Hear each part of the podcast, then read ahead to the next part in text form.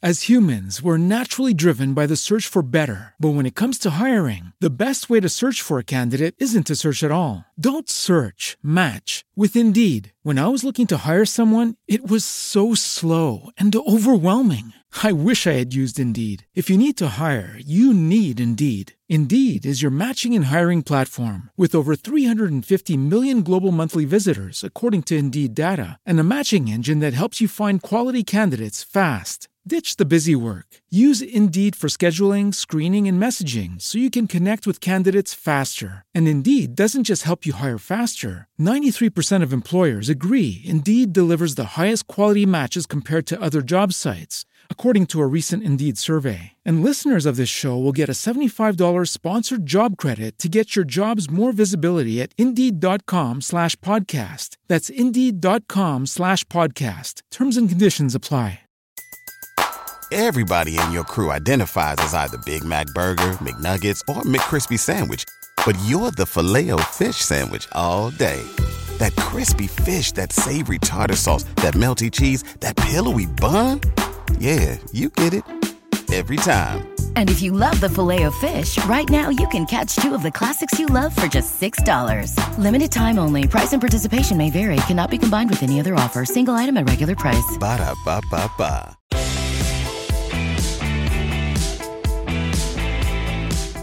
Hello, Blenders, and welcome. Welcome to episode number 130. Nice round number. 130 of Real Blend, a podcast that would like to know Russell Crowe's favorite Disney princess.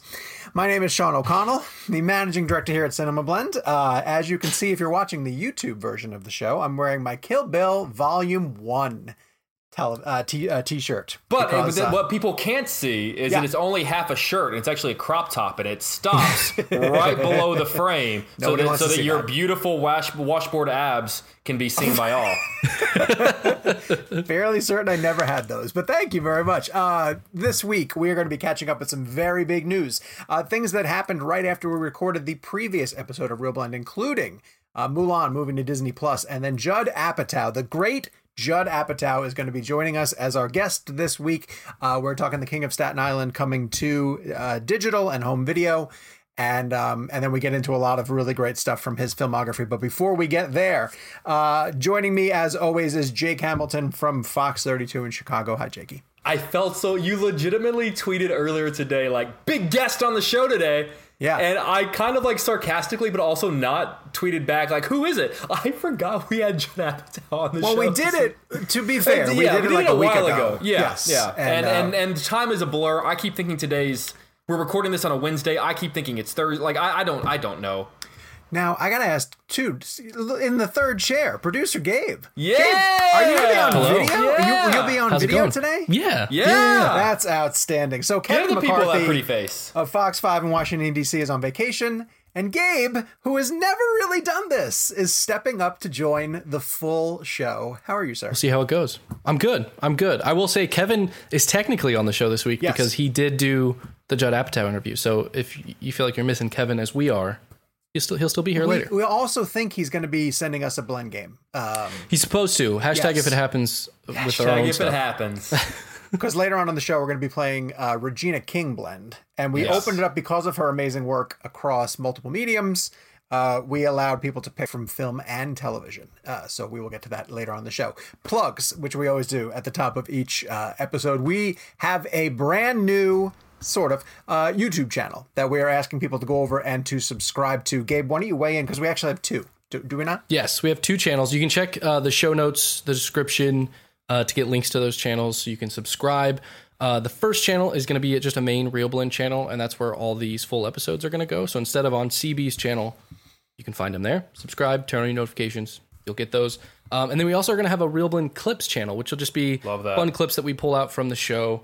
Um, one to help find a new audience, but also make it easier for you guys to revisit things um, and share them with friends. Um, but also importantly, the clips channel is going to include spoiler stuff. So every once in a while, we will interview someone, and we really need to get a couple spoiler questions in, but we can't really publish it with the interview because it's you know we don't want to spoil the movie for anybody. So moving forward, when we get those sort of opportunities, we'll upload those as like a separate little clip um, to share with you guys, and so you'll want to be subscribed there as well in order to get all that fun stuff. Yes, absolutely. And of course, um, we are also available for you guys to download all of our episodes wherever you find your weekly podcasts, whether it be Spotify or Apple iTunes and all of that jazz. Um, before we get into our weekly poll, Jack, I want to ask you a question because you got this great uh, three part presentation for Oliver Stone that's airing on your channel, but it's also, are you putting it on your YouTube channel for I people to watch? can't because the Oh. as you saw in the video, there there's just so many like elements of music and clips that it lights up like a Christmas tree when it comes to copyright issues. Oh, and the music you picked is so perfect Um, Yeah, for. and, uh, and- but it's so popular. I use a lot of like '70s songs that are associated with with Vietnam and sort of that area in which his his book is is focused, um, and which I think makes it better. Um, but I mean, I, I tried uploading it twice to just get it to my station uh, to be able to air, and it it got blocked instantly both times. Like a copyright infringement. Um, Yeah, copyright. Yeah, copyright infringement. So unfortunately, I don't think I'm going to be able to upload it to uh, to YouTube. But if you follow me on Instagram at Jake's Takes, I actually just uploaded the entire 10 minute piece onto my Instagram page as one wow. post, That's as an. Instagram like TV or Instagram video. You didn't do like 37 story clips? I did not. I did not. But the, the, the, you know, I, I text you guys. I wanted to bring it up because if you guys are, you know, I feel like anyone who listens to this podcast uh, obviously is a fan of like behind the scenes stories and what goes into it. I'm a really big like in the past couple of years, I've been getting into like books about the making of movies. I read one called uh, Space Odyssey.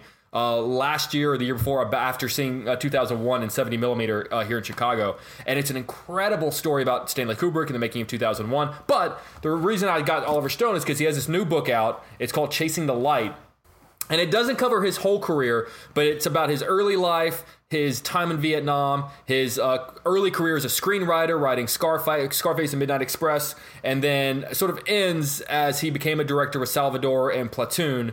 And then, like that's, I mean, like honestly, he could make a sequel to this if you wanted to. It's a I was great going to say, read. do you think he will continue going? I told him that I want him to like because I mean I want to hear about he he references briefly other movies like whenever he is um, working with Pacino on Scarface they also like Pacino was the was originally going to play uh, the Tom Cruise part in Born on, on Born on the Fourth of July and it was going to be directed by William Friedkin What? and so they so so he taught so like and that was like in development in the late seventies and he talks about how like he said a Pacino was incredible and like they were three weeks away from beginning filming and he said that Pacino was incredible. He said he was a little old for like the high school parts, Yeah. which which Cruise was good at because he had such a baby face.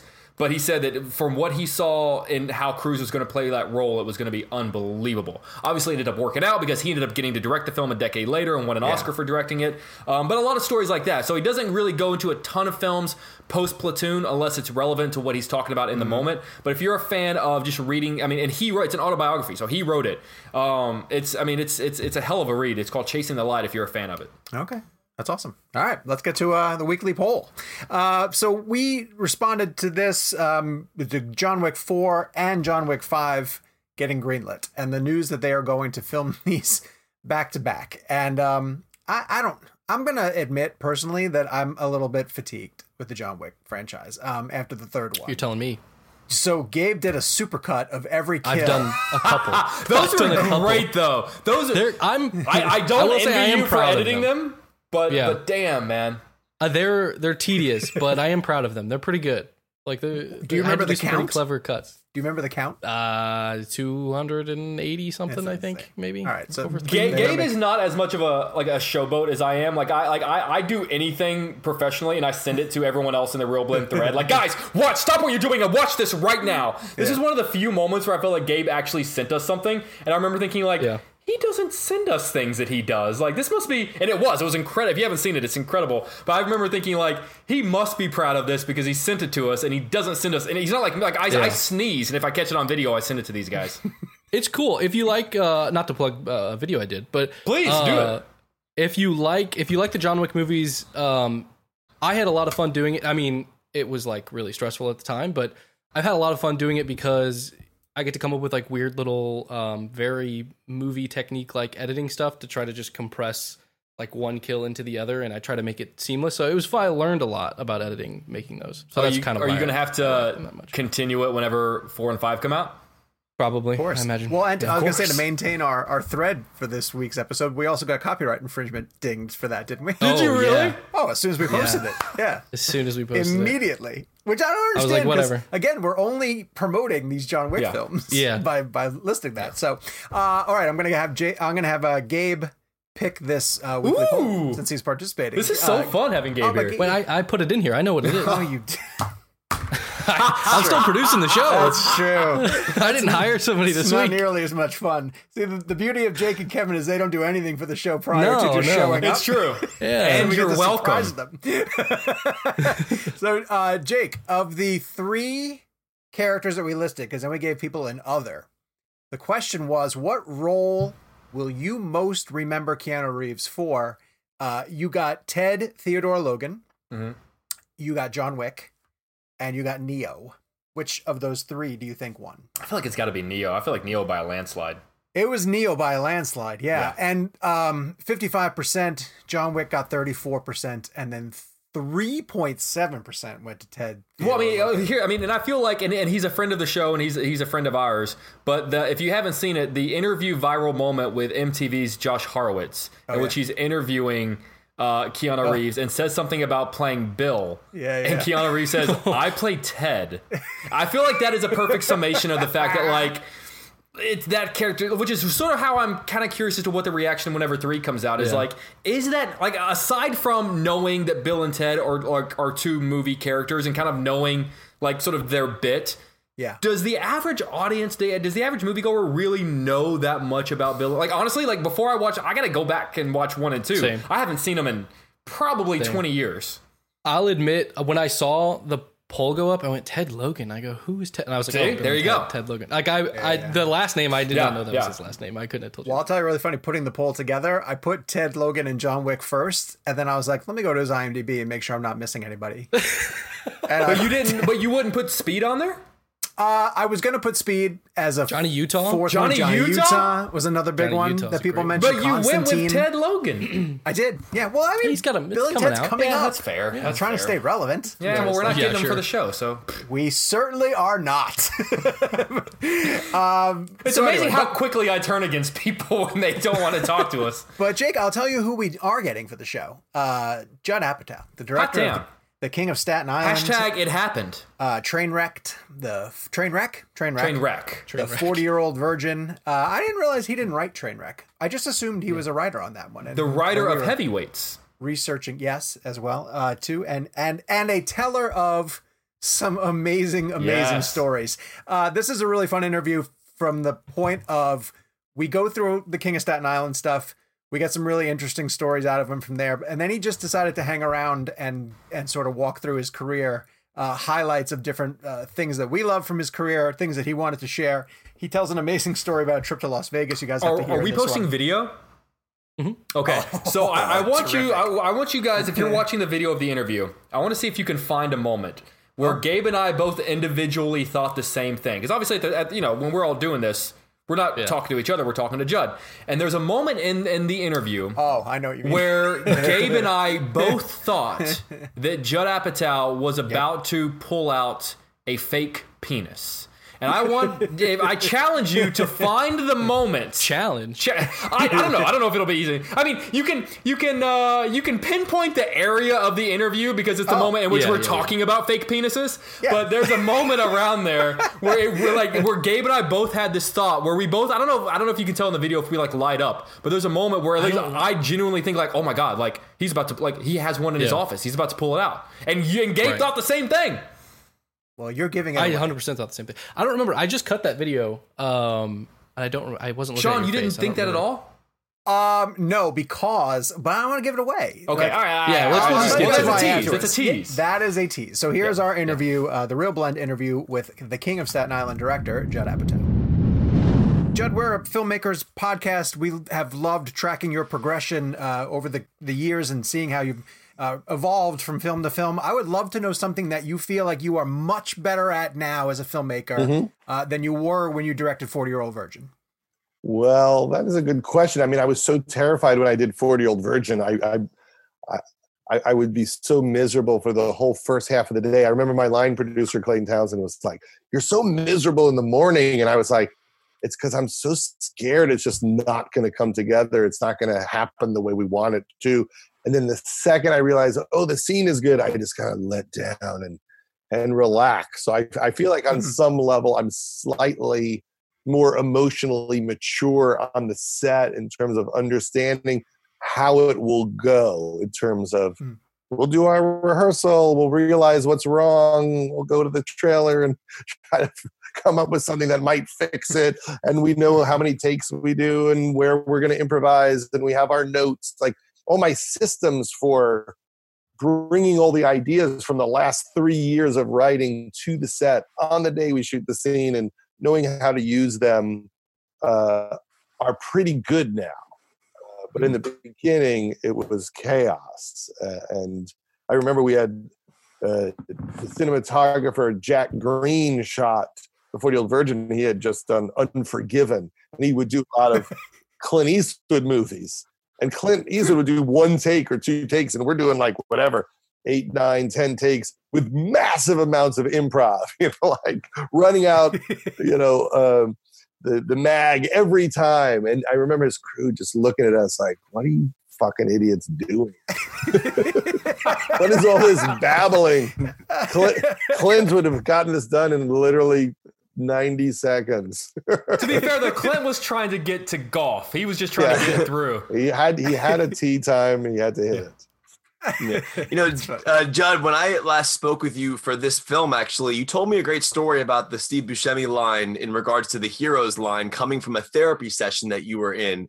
And I wanted to take a deeper dive with you about how therapy has shaped your storytelling in regards to, um, I guess this is a two part question. The first part of it would be what questions were you asking your therapist that led to that, that helped you understand Pete's story more? And then the second part of the question would be like, what other movies, uh, moments from your films have come from therapy? So I guess I'll start Yeah. first with kind of how the the Pete Davidson hero element came about in therapy. How that came about is I felt concerned through the entire process about Pete's mental health uh, because we were talking about his father dying and we were going very uh, deep into how it made him feel, all of his pain, how he expressed that pain. And I didn't want the process of shooting the movie to be unpleasant for him. And I was just talking to my therapist about how do I treat Pete well? Hmm. How do I respect him? How how can I be tuned into what is appropriate and inappropriate and how I work with him on something that's very difficult. You know, we shot a scene at a a fire and I knew mm-hmm. Pete had never gone to a fire and watched firefighters put out a fire and I thought, well, that's that's probably very triggering to do that Yeah. a- and I, I did want to make sure that he would have a positive cathartic experience.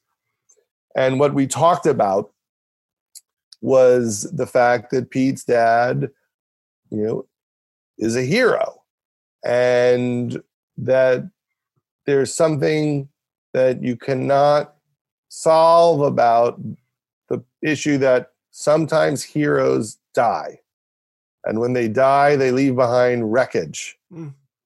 But the world needs heroes. The world cannot survive without the people who will run in the building that's on fire and save you. They're essential. And heroes should be allowed to have families. Mm. Can't take that away from them. And so, what my therapist was trying to tell me is there's no easy, logical solution to that. It's just one of those things you accept. My dad was this special person who was there for a lot of people. And in this circumstance, he lost his life.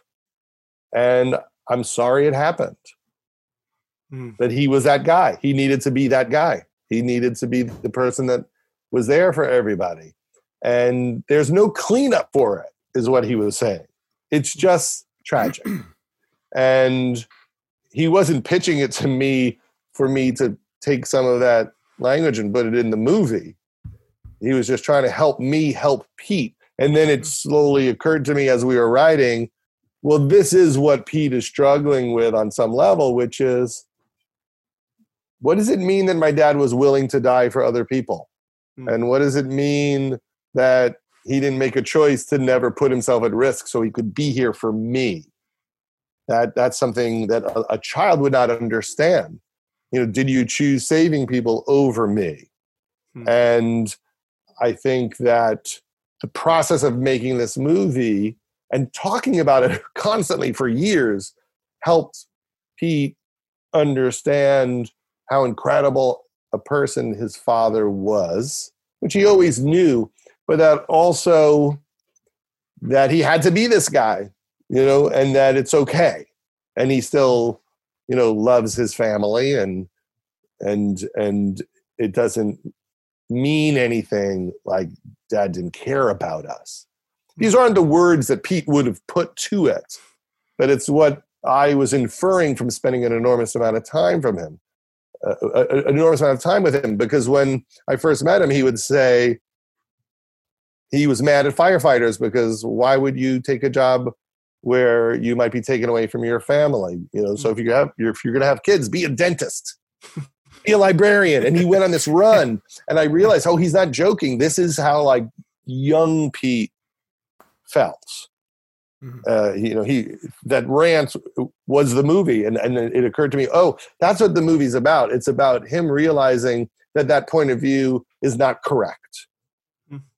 Yeah, uh, Judd, I want to talk about uh, to that point how personal this was for Pete, and I feel like I can ask this question because of how good the reviews for this movie were. But I want to talk about the risk uh, because it's always there, you know, whenever you make a movie, the risk of negative reviews whenever you're tackling a story that's so personal for someone else. Because if this movie, it wasn't, but if it had been ripped apart, we're talking about a story that's incredibly personal to Pete Davidson being trashed by a bunch of critics online who've never experienced what he's gone through. Are you ever hesitant to take on personal topics that are personal to someone else because of the risk of if it goes poorly and the film doesn't work out, you're not going to be the only person that's hurt by that outcome?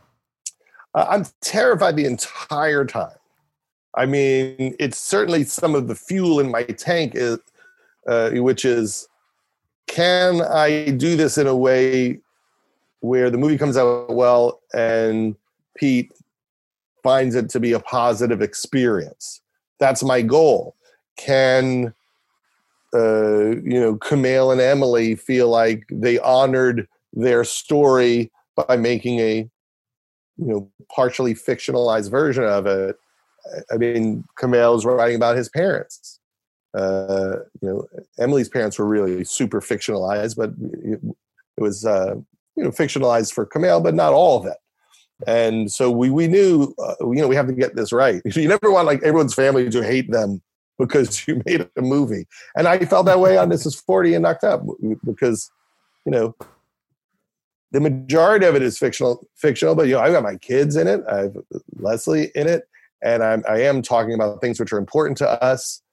These these scenes may not have happened but they're things we're thinking about our friends are thinking about and i want everyone to leave the process going. That was great and i, I feel that someone cared about my experience of this but i also want it to come out well so everyone's proud and not humiliated. I used to joke when this is 40 came out wow, if this bombed and people hated it, that would be rough on my children. if the whole world went, we hate your children. uh, uh, and in a way, crashing was personal to Pete and Lena with girls and and Lesley Arfin and Paul Rust with love. You know, I think the good stuff usually you're in that dangerous territory but I was scared. I mean, when I realized, oh, I think this worked out, I, I was I was relieved. Hmm. You um you brought up Leslie. I've been lucky enough to interview her a number of times, and every single time I introduce myself, because they say that I'm from Charlotte, North Carolina, um, which is where I'm based right now. She oh she always tells me she was trying to convince you to move yes, here. Yes, that's uh, true. you guys filmed Talladega Nights. Well, the only so. real uh, experience we had fully moving somewhere to make a movie because we always try to avoid that just for the kids was Talladega Nights. So yeah. in 2005, you know, we put the kids in school there and we, and we were there for, you know, four or five months and we had the best time. And when it was over, sometimes you have such a good time, you start looking at houses and you think maybe life is better here. The kids seem happy. People are nicer. There's no traffic this is maybe this is the life we're supposed to have and then you know, we we we went back home, and now anytime anything goes wrong, we're like, we should have stayed in Charlotte. uh, I want to follow up a little bit on what Jake was talking about too, because I'm fascinated by your writing process. And whenever you announce a new project, something is going to be a directorial um, effort for you. It, it, seems like you shape your comedy uh, or the musical choices based on who your lead is going to be. And it might be something that Amy wrote or, or the way that Pete sort of shaped that through, or it, it seems to me that, that it it's, do you completely change your writing process when you're going to write for someone like Seth, when you're going to write for Adam Sandler, uh, when you have to write for Pete, I, or, you know, like the idea of defining a Judd Apatow comedy is difficult to me because every time you take on a new lead, you sort of adapt and change yourself. I, I, I think I do. You know, when I first started out, I used to write jokes for people. So I would sit with Roseanne. I was in my early 20s and, you know, she was, you know, you know, around 40. And I would, you know, I'd, I'd, be writing like stretch marks jokes with her and jokes about feminism, and and so I, I, became a little bit of a writing chameleon. Then I'd write for Jim Carrey, and then I'd write for Garry Shandling, and that's something I learned how to do early in my career. And I think now, you know, they're the, the stories that are very personal to me, but I don't have that many personal stories. And sometimes I'm saying that someone like Pete, do you want to explore your emotional material? And and then that does define it. Oh, this is the music Pete likes. This is the rhythm of his life. This is his energy. Oh, these are the people he hangs out with. This is what Staten Island feels like. And I'm mm. trying to be true and authentic with that. And you know, people have seen the version for me of, of Knocked Up and, and and This Is 40. And you, you know, Amy Schumer's world uh, you know, is you know more funny and caustic and electric. Uh, and I, I, tried to capture that energy, her relationship with her sister. Uh, you know, we had Brie Larson, and but in real life, her you know her sister Kim is like hilarious mm. and a great writer, and I'm trying to capture that. So yeah, I, I do think each time I have to make some adjustment, but I but usually you still can feel uh, whatever my thing is in it there. Try and follow uh, Rich and Bonnie around for a little while. Oh boy, Rich Voss and Bonnie McFarlane. Yeah, well, you do. I mean, when I think a, a, movie, what I always think is, I want all those people who populated. I want the audience to think, I wish I could go home with them. There's another movie there, the you know the Rich Voss and Bonnie McFarlane movie would be good, yeah, yeah. or even the lady who yells at Pete like when he says, "Are you done eating?" and she's like, "Look in my mouth, I'm chewing." Like I kind of want to see that movie. yeah. you know, staying within the writing realm, um, one of the things that I found fascinating, and I'm sure this is a question you've probably been asked before, but I'm interested to hear your thoughts specifically on the state of comedy, where we're at right now, cancel culture, obviously, with all these you know, you go back and watch some of the scenes in Super Bad and and and and any film, you know, 40 year old virgin. There are jokes in there that would not be acceptable today. Um, and I'm just interested to know your thoughts on that in general, because those movies were made at a time when those jokes were, they, they were fine in the sense of the time and, and, and the scale of the movie that they were in nowadays, you know, I was talking about Jay Baruchel the other day about Tropic Thunder. I can't believe that movie got made. You know, you think yeah. about that being possibly made today. Uh, what are your thoughts on that idea? And have you had to adjust the way you direct and the way you write based on the times? And are there jokes from those earlier films that you look back on and go, man, that would definitely not work today? I, I think that you know every time is different, and so that naturally is going to happen. I guess you could say would I do that today? And there's another question, which is, okay, I may not do that today, but do I wish I could do it today? right? Like, like, do I still think that works and is funny, but it might offend someone else's sensibilities, but I'm still comfortable with it. Right. So, you know, if you talk about something like super bad, you know, super yeah. bad was about learning how to respect women. And the path was by being really immature. So it starts out with like, you know, we can be that mistake, right? And it was like they just want to have sex. High school is ending. They're about to go to college. They feel like they didn't get enough experience. And slowly throughout the movie, you realize, oh, this isn't even about women. It's about two guys that hung out so much. And now they're going to different colleges and they're afraid of separating. And, and, and it's being expressed as a frantic search for women but really it's about oh no i'm not going to get to be with you Mm. Uh, and also, I gave up most of my time to this relationship with you. I didn't focus on women. I didn't learn how to talk to them and be a boyfriend and have a healthy relationship. So, you know, at the end of that movie, what happens? They both have an opportunity to fool around with these girls, and it just goes horribly awry because they're not being respectful. So, at the end, they bump into the, the, these them at the mall, you know, um, and they try on pants with them, and suddenly the girls like them because they're being nice and sweet, trying on slacks, right? like that's the point of the movie, which is if you're a nice, normal, sweet, kind person, people will like you, women will like you. That's a healthy relationship but the the outrageousness of the comedy is how wrong they have it mm. at the beginning and the beating they need to take to get it. And so it would be sad if in the future you can't show immaturity. You mm. can't show people make mistakes. You can't show people in the way they actually behave. Uh, so i don't know. I don't know if i if i went around with superbad today if people would go you can't do that now maybe they would make it maybe they wouldn't. I, I, I don't know. But i know i'm proud of what it says. And i know that there's probably a lot of young men there's not a lot of messages for young men about don't be a pig with women be respectful.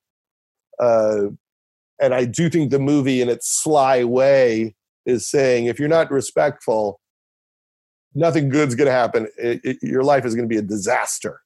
You're just going to be fighting with clem the homeless man on the bus. I love that. Uh, Judd, speaking of sort of, of those ideas of timestamps, you've always included like really topical and of the moment sort of pop culture references. And this is 40. I think your daughter's watching Lost, which is my favorite show of all time.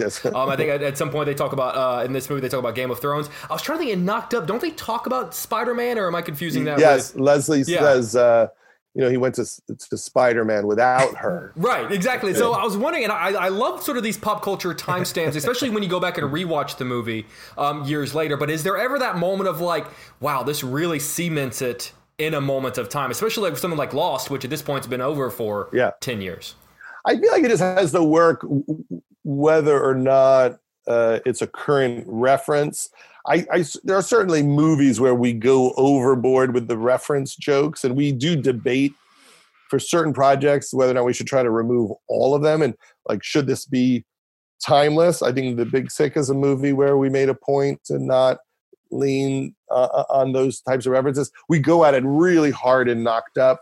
Mm-hmm. Uh, because they have a website where they show uh, all the nude scenes uh, in movies, and for that one, we just debated what would be the most famous ones that in 10, 20 years people would still remember.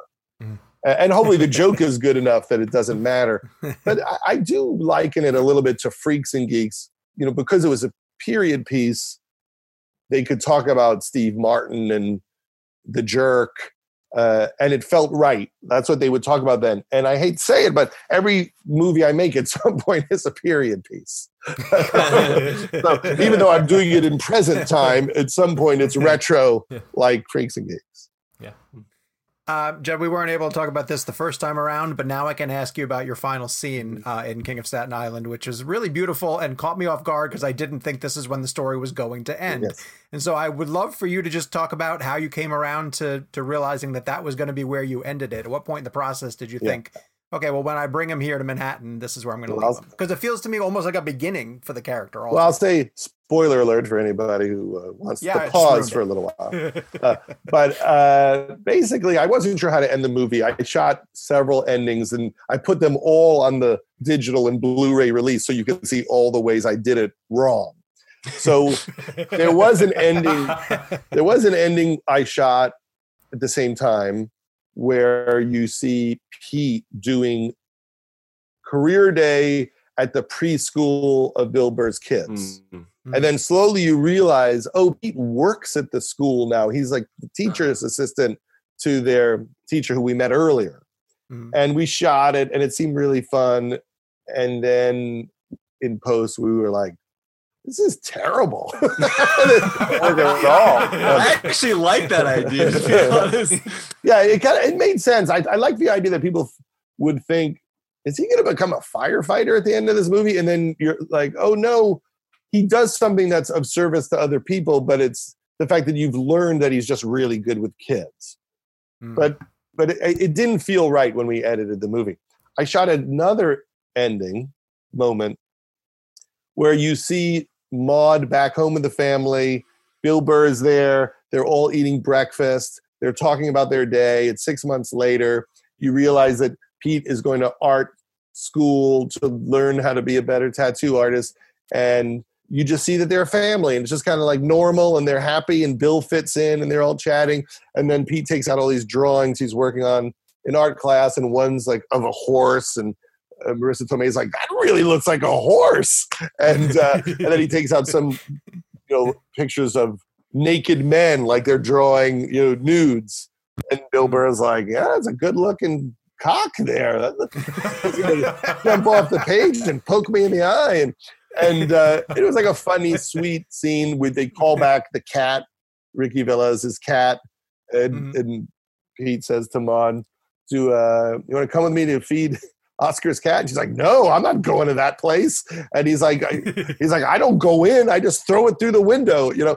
And uh, again, didn't work at all. wasn't wasn't right. With the one that we used, I knew I wanted to do that scene. I didn't know if it would be the very last scene. My daughter, who was 16 at the time, Iris, I kept asking her to read drafts um, as a way to teach her about film. I just had her read all the drafts and I tried to talk to her about the work I was doing. And That's awesome. she kept saying, Dad, no one cares about anything but the couple.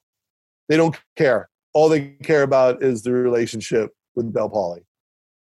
And she said that during the script. She's like, You need a great end to the relationship.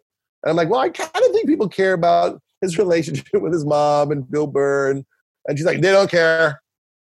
It's all about the girl, all about the relationship. And She's and right. So, she was right. So we were scouting, and I was like, I didn't think this scene should be the last scene, but Iris keeps yelling at me, telling me this is all anyone's going to care about, and they're going to want this scene to be the ending. And and so it's supposed to be she walks in to take her test to work for the city, and I'm looking around and and I go, oh my god, that's where the twin towers were. Mm. I just like looked up. I'm like, oh Jesus, that's crazy. Oh, there's the Freedom Tower, and it's like poking out from behind a building. So it's not really obvious. And maybe 80% of the people who watch the movie don't even catch that that's where he is, which I like. And then we just started thinking, well, how do we shoot this? And, and it just occurred to us, well, maybe she walks in and he just like looks around the city and you could end the moment. I thought a lot about the ending of The Graduate. Uh, just now what? And and I shot it a bunch of different ways, and there was some versions of it where Pete like kind of covered his shaded his eyes from the sun, and then the movie ended. And for some reason, that bothered the audience because it was weaker.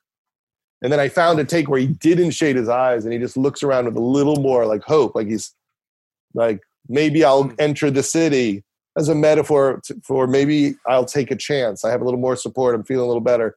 Maybe because he, he's never in Manhattan in the whole movie. So the idea of even entering this space feels like hope. And then when we started testing the movie, it became clear that that should be the ending of the movie. Yeah, it's That's beautiful. Thank you for sharing. yeah, it's a brilliant last shot. I, I, it's funny that was the first. It, it hit me. Is he geographically actually looking where the towers really were? Is it? He's is that, looking is- off and it's like behind him. He's not looking Okay. at the towers. The towers are right like in this you see the freedom tower yeah, but it's behind another building yeah. Wow. Um, this is a completely strange transition, but I'm gonna make it anyways. Um, one of my, one of my I know what he's about to ask. It's the Yeah. best thing. One of my favorite movies of all time is Popstar. Um, I think that that film is just a genius film, and the reason why I'm bringing that up is there are there are stories floating around that you are the guy in the limo scene. yes Um, uh, with uh, and I'm. I just want to know: Is that true? Where did that get started? How did that even become a thing that you were that person? And like, what what's your story surrounding that? Is is that you for real or no? i can't comment about my my extra work i can't that's you know that's that's uh, that's part of uh of Lonely Island legend. So how I- did I- it I- become a legend? Like, like what? What's the story behind? Uh, even if it's you or if it's not you, what's this? How did you get involved in that legendary story?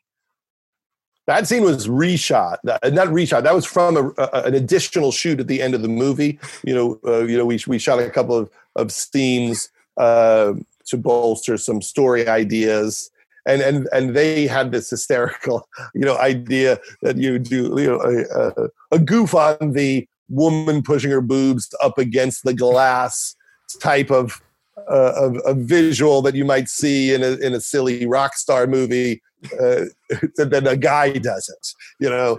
And uh, and we were like, this is an all or nothing joke because I've done a lot of things with penises, and the audience gets really upset most of the time, which I love. Like I love that it bothers them, and I want to do it even more to bother them more. And uh, it's just so it's on screen for so long. He signs it at one point. I, Yeah. I cry every time I watch it. It's one of the funniest things I've ever seen in my life. Yeah, I mean, like when we did Dewey Cox, and there was this scene where he's on the phone with his wife saying how bored he is on the road, and then just just naked people walking by, and then a guy's penis just appears and asks him if he wants some coffee. you know, we that made us laugh so hard. Um, and uh, I don't think it's the public thing, but the guy who did that is now a famous director, but I can't. I can't. I, I don't know if he tell talks about it publicly uh, at this point. Uh, but he Wait, said to me the guy that did that, that the guy in penis, that penis and Dewey Cox. In Dewey Cox is now a famous It's director. Spielberg, isn't it? yes, it is. It is. and he walked up to me at the Directors Guild Awards, which I was hosting, and and he said, "You know, I know it sounds crazy, but I learned so much that day watching you guys improvise and talk, and getting to hear your debates about how to do the scene." Uh, but uh, none of us can comment on. on But how? But how? But how did you get involved in that legend of that story? Though I just want to know why your name got thrown into that being that guy. Uh, In- they, in because the, the, the Lonely Island guys love to, to talk about it. They just think it's it's uh, important to It's not say that rumor to have. publicly as often as possible. It's not a bad rumor. Um, I do want to ask before we go about the fact that we just passed last month the 20th anniversary of the last episode of Freaks and Geeks, which I think is widely considered one of the greatest series of all time, even though it wasn't on very long. I'm just sort of curious. Do you ever wonder what happened to those characters, like where they would be 20 years later, and what does it mean to you to have that show have launched so many different careers? You know what's funny is I was in Las Vegas. This is so, I, I've never told this story before, but I was in Las Vegas on a trip to see Rodney Dangerfield perform, and at the time he may have been 83 and he was still doing shows. So Adam Sandler said, "Let's go pay some respect to Rodney." So me, Adam Sandler, Carl Weathers, Covert, Brill, C. Brill, and Quentin Tarantino all went all went to go see Dangerfield. And then afterwards, we like hung out with him and and uh, in an inebriated state, and had a, just a great few hours talking to Rodney, who is the reason why we love comedy so much. I remember he had a heckler that night, and he just destroyed him. I'm like, he's so funny. He's 83, and he's being so mean in a in a great way. But uh, um, you know what? Also, I, I I said to Rodney Dangerfield, you know, my grandmother was friends with the comedian Totie Fields. I go, did you did you like her? And he goes, she was what she was, which I thought was the meanest thing I had ever heard. And I'm like, what do you mean? He's like, she was what she was. And uh, and and in in Knocked Up, there's a moment where uh, Craig Robinson. Uh, what, does he say it is what it is? it is what it is. You know, and the other day, that's what Donald Trump said Yeah. About our Yes. current pandemic. about the deaths in America. You know, Yeah. it's like the worst thing you ever could say as a human being on earth. But anyway, I bumped into Feig, who was in Vegas at that time on his own trip, and we were like, we should probably write that episode, you know, the finale, because I think we're gonna get canceled soon.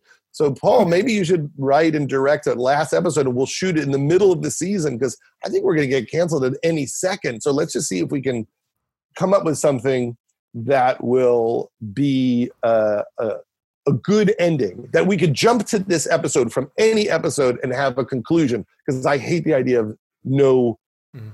uh, resolution for a, a series of television or series. Mhm. And we were like, where, what would happen to her? You know, what would happen to Lindsay? Like, what do we do? And I was like, I think she becomes a deadhead, right?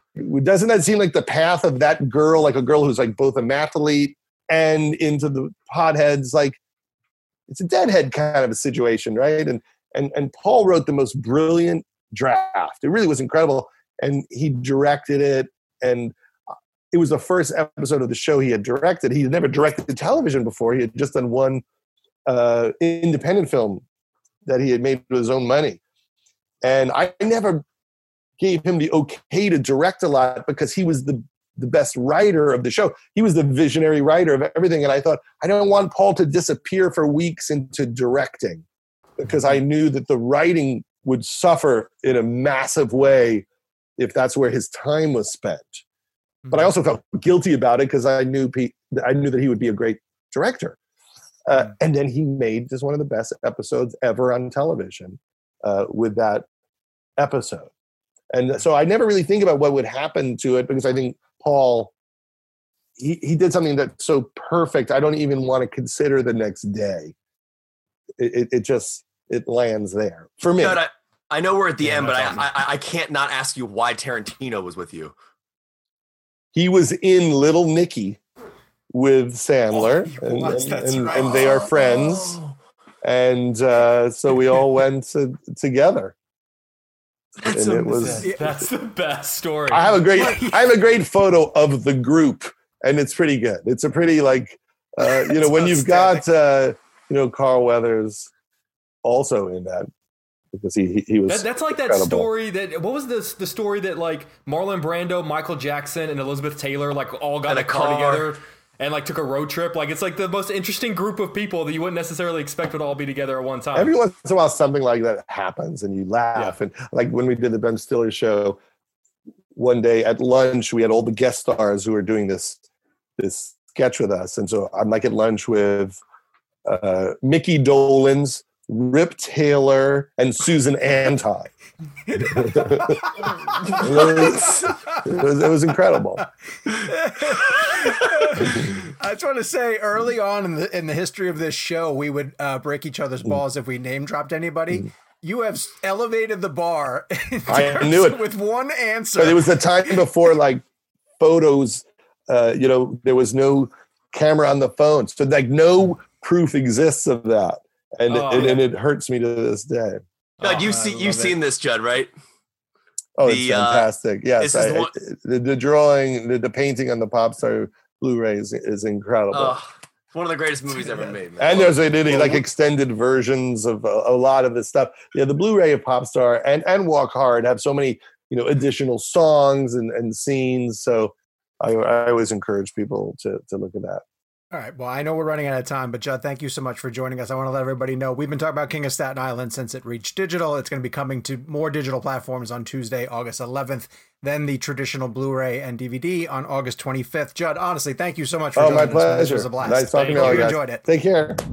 We want to thank Universal Studios for giving us time with Judd Apatow. We want to thank Judd, obviously, for coming on the show, and uh, and thank you guys for listening to our interview with Judd. This episode of ReelBlend is brought to you by Marvel Strike Force. Marvel Strike Force is a mobile squad RPG that allows you to battle with your favorite team of superheroes and supervillains in a fight to save the universe against threats like Doctor Doom and Apocalypse. Power up your favorite characters and build a team to complete missions, unlock gear and other resources, and even challenge other players in PvP modes such as Alliance War and Arena. New ways to battle with your roster are released regularly, and the meta is constantly evolving. And now you can sign on for Marvel Strike Force's new Deadpool Anniversary event in order to receive a generous gift containing character shards, an anniversary diamond orb, gear, and other great items. Better yet, each week during the Deadpool anniversary, players can complete events and receive even more special rewards and skins. If you want to get in on all the fun of Marvel Strike Force, be sure to use our promo code MAXPOOL, that's M A X P O O L, and thank you to Marvel Strike Force for supporting the show. As humans, we're naturally driven by the search for better. But when it comes to hiring, the best way to search for a candidate isn't to search at all. Don't search, match with Indeed. When I was looking to hire someone, it was so slow and overwhelming.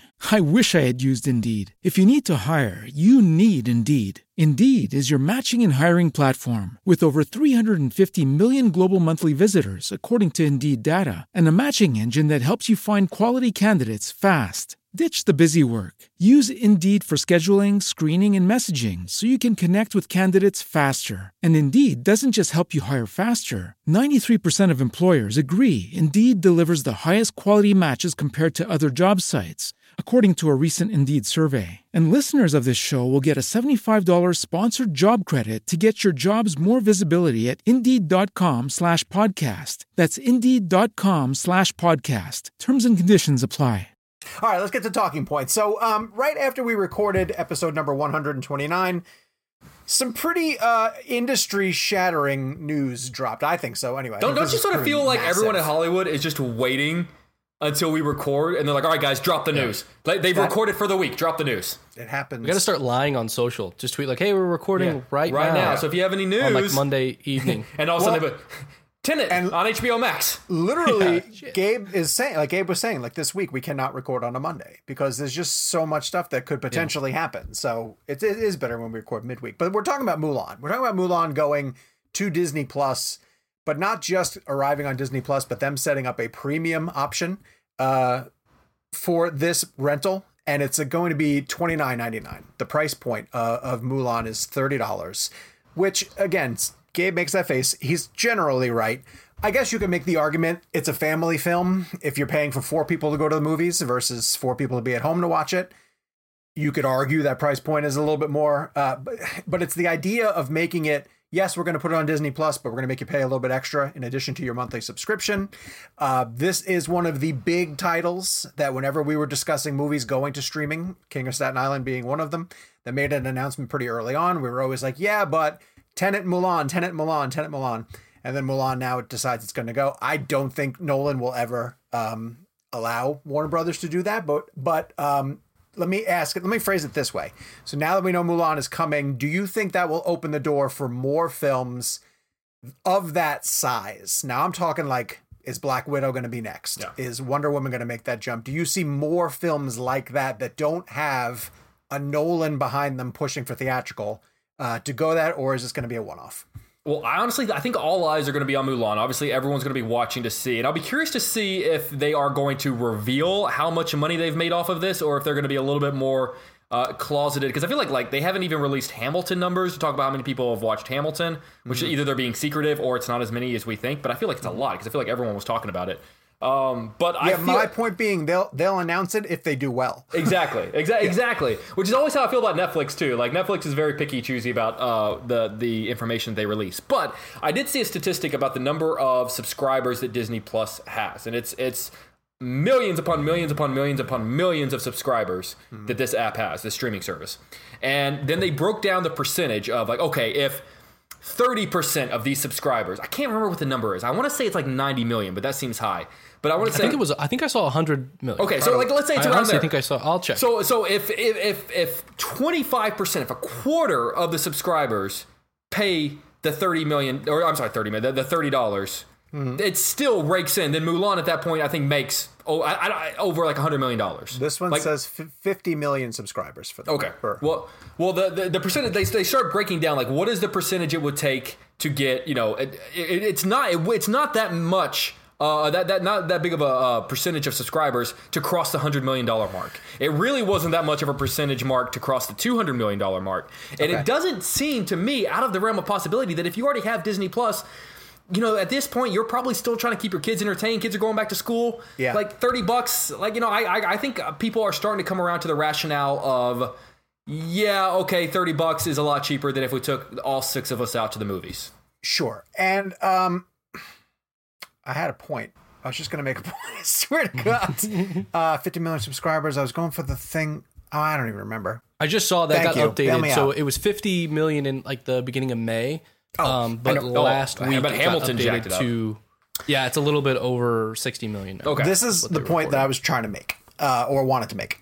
So Mulan, even if it does a fraction of the subscribers that actually pay the thirty dollars, and it starts to make some money, it's it'll make more money than than it's making right now, which is zero, right? Mm-hmm. And the argument is always like, sure, but wait for it to come to theaters. But here's why I think that doesn't work for Disney. Disney has so many other movies coming that like Paramount can wait for Quiet Place, you know, because they don't have 15 other movies behind it on their slate Yeah. necessarily. Disney, if it if it waits for one other movie to drop, it, it affects, I think, the release schedule of so Well, many especially other films. Marvel. Yeah, exactly. Well, Mar- yeah, Marvel can't really drop them out of order. Yeah. Um, Yeah. And um, Disney always feels like it's competing with itself to find weekends where they're not going to put out a blockbuster that's going to compete with one of their Yeah. other blockbusters. yeah. So I think it just felt like it was time for them to put it Yeah. on there. And um, I don't know. I would rent it. I'm gonna. I, I'm probably Yeah. gonna rent it because I'm starving for new content. Yeah. Yeah. Yeah. I, I think that's part of it, but I honestly I think the difference between a Black Widow or um, like a Wonder Woman with uh, versus Mulan is the fact that the Chinese market is as open as it is now. Almost all their theaters are open, um, and apparently doing well enough. Um, and Mulan is marketed to the Chinese market very much so, and that's a huge international market where I think that changes the numbers where they go, okay, we're gonna make this in China, and then there are these other countries internationally that are going to move the needle this much, and then if we also can add this thirty dollars per on U.S. customers or wherever they're launching it on Disney Plus altogether, you know that starts to stack up. I see that, but I think with something like Black Widow that is so global, that is their big benefit is releasing it everywhere. That's why everyone seems to break a new record. I I see them holding on to that for as long as they possibly can So uh, because I think thirty dollars for four people potentially to watch it at home uh, versus you know ten bucks to get hundred million people to come see it in a in a weekend or something like that. I think that's a big difference. I tweeted this and I meant it, and I kind of got ripped to shreds. I would pay sixty dollars for Black Widow right now Why did you get ripped to shreds? because people said, well. First off, I got a lot of DC followers on my timeline who don't like Marvel movies. Um, Oh, so- that's so that's so petty. Like the the the, the, It really the, the line in the sand saying that like you can enjoy one time. Like, come on, like just be a fan of good movies. Hundred percent. But then the other people said I wouldn't pay sixty dollars for any film necessarily. Yeah. And I don't know if that's fair.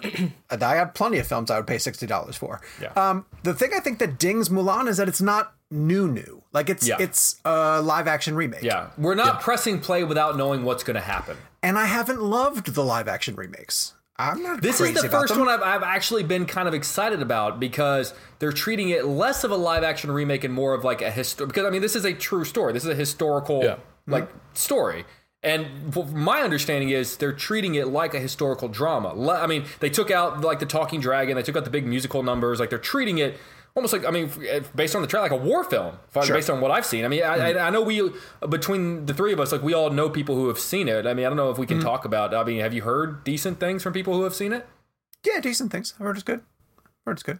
yeah. Your your voice went real high. I've heard, I've heard it's good.